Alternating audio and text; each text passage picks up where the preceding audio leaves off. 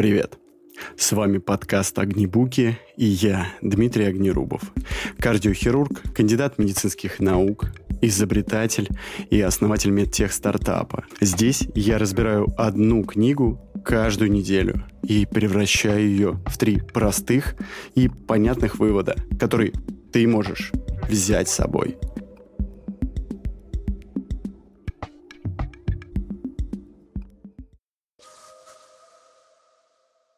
И сегодня одиннадцатый шаг на пути к саморазвитию и разбор книги «Красная таблетка». Сегодня вас ожидает три вывода. В чем драма культурной общественности или мистического гения не существует. Объяснение в количестве часов работы.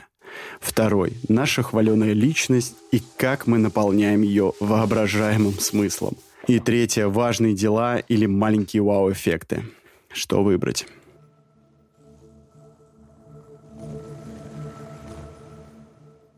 Ну и в начале, по традиции, почему я начал читать эту книгу.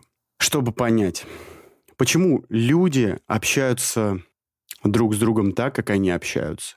Почему мы со временем теряя, теряем друзей, возлюбленных, близких. Они уходят от нас, их интересы разнятся с нашими, и поэтому они исчезают из нашей жизни. И что же с этим делать? Оказалось, что принять и понять, что наша жизнь — это в некотором смысле магазин, где каждый из нас предлагает свой товар. Любовь, способности, таланты, внимание, заботу. А если вашему другу это больше не нужно, значит, он просто уйдет.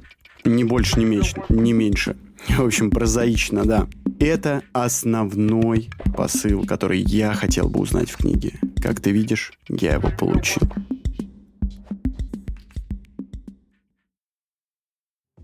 Ну что, пролог. Лишь несчастному нужна его правота. Счастливый хвататься за нее не будет. Причем именно эта жажда собственной правоты столь свойственна всем несчастным. И она и есть причина их несчастья.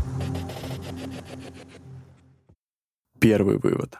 В чем драма культурной общественности? В том, что дело, как выясняется, не в таланте, не в природном даровании, даже не в каком-то мистическом гении, а банально в том, количестве времени, которое человек затратил на соответствующую тренировку головного мозга. Автор приводит пример о том, что Андерс э, Эриксон и его коллеги провели исследование Берлинской академии музыки, и всех студентов-скрипачей разделили на три категории. Потенциальные солисты мирового уровня, перспективные, и э, третье — это тем, кому светит просто карьера музыкального учителя в школе. Но интересно было не это, а то, сколько людей эти потратили на свои занятия музыкой.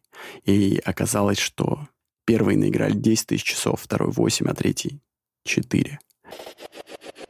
Как-то становится все прозаично и понятно, да, мы как-то все почему-то считаем, что дело нашей жизни или такое сферическое, наше любимое дело, это то занятие, от которого мы сразу начнем получать удовольствие. Но это не так, и в моей жизни было всегда не так. Надо сказать, что как только я начинаю заниматься каким-то делом, например, программировать или считать статистику, например, для своей кандидатской диссертации. Вначале это было дико сложно и неинтересно. Это просто было сложно. А потом это стало захватывать, э, появлялся интерес, и в конечном итоге вылилось, вылилось даже в простую э, систему машинного обучения. При этом ничего не предвещало беды в начале. Понимаешь, да? Чтобы что-то понравилось, нужно этому уделить большое количество времени. И так совершенно точно. Так было с хирургией, когда только ты вкушаешь, думаешь, черт возьми, а как же здесь вот пунктировать э, артерию. Вот в артерию надо попадать, это сложно. Потом это все начинается усложняться, нарастать, и появляется неподдельный интерес. Сложный интерес — это сложная ориентировочная реакция, типа «ух» и «вау». Но эм, как только появляется малейшая неопределенность и первые трудности, бывает, что возникает ощущение и голос в голове. Да ну его. И тут, кажется, важно не останавливаться.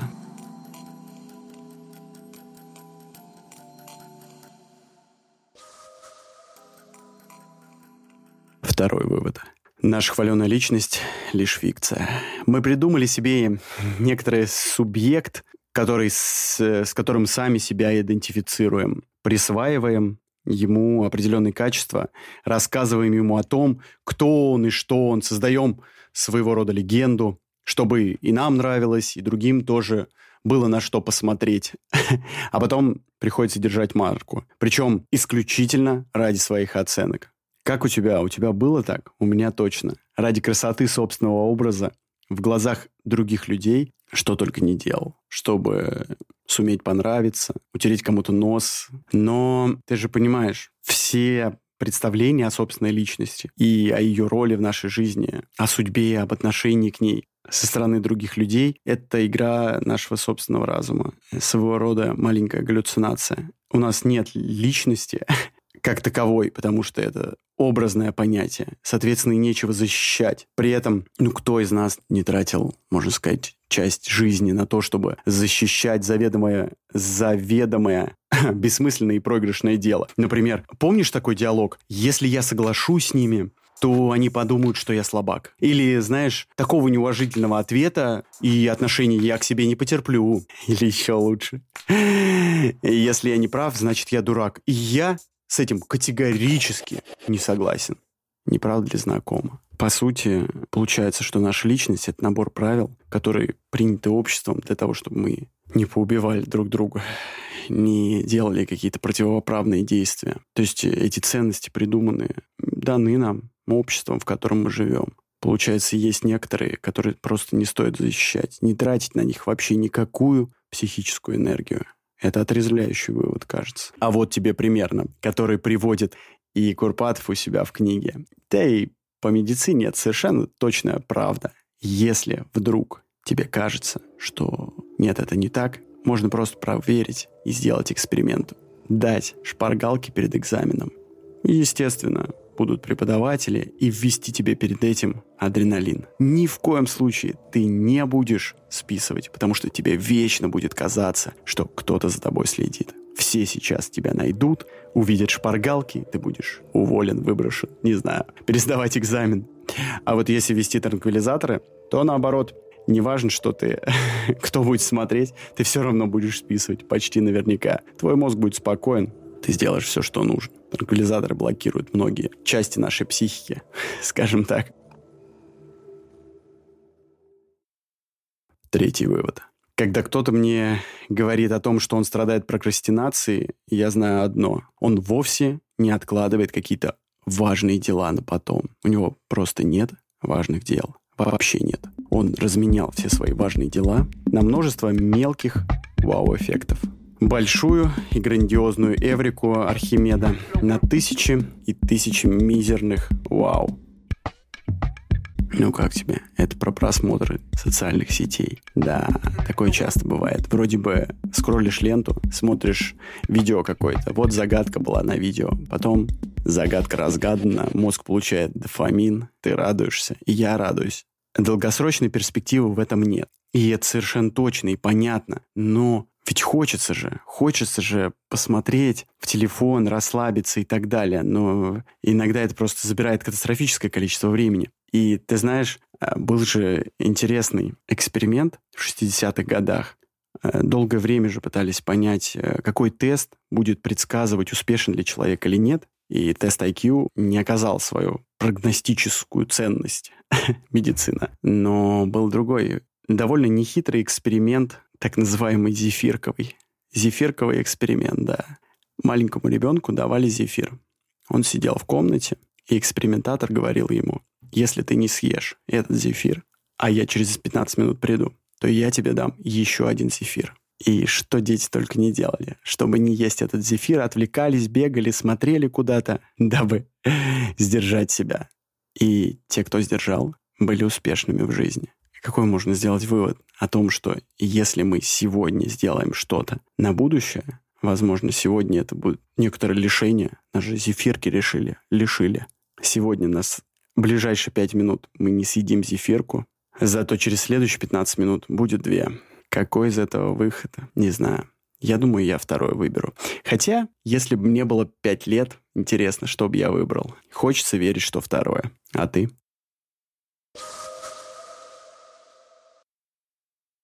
Эпилог. Я должен вам сообщить чрезвычайно важную новость.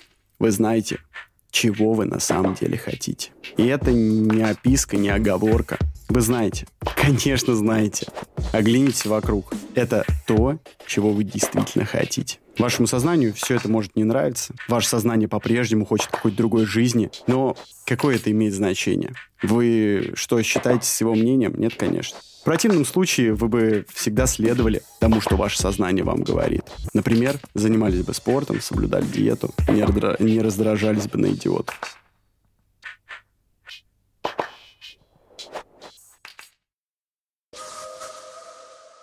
Спасибо вам за время, которое вы были с нами. За звуковой дизайн спасибо Павлу Филоненко. Пожалуйста, поставьте оценку и расскажите друзьям. Это будет значить очень многое для меня и поможет, чтобы о подкасте узнали больше людей. Так, надо идти. Ну все, привет.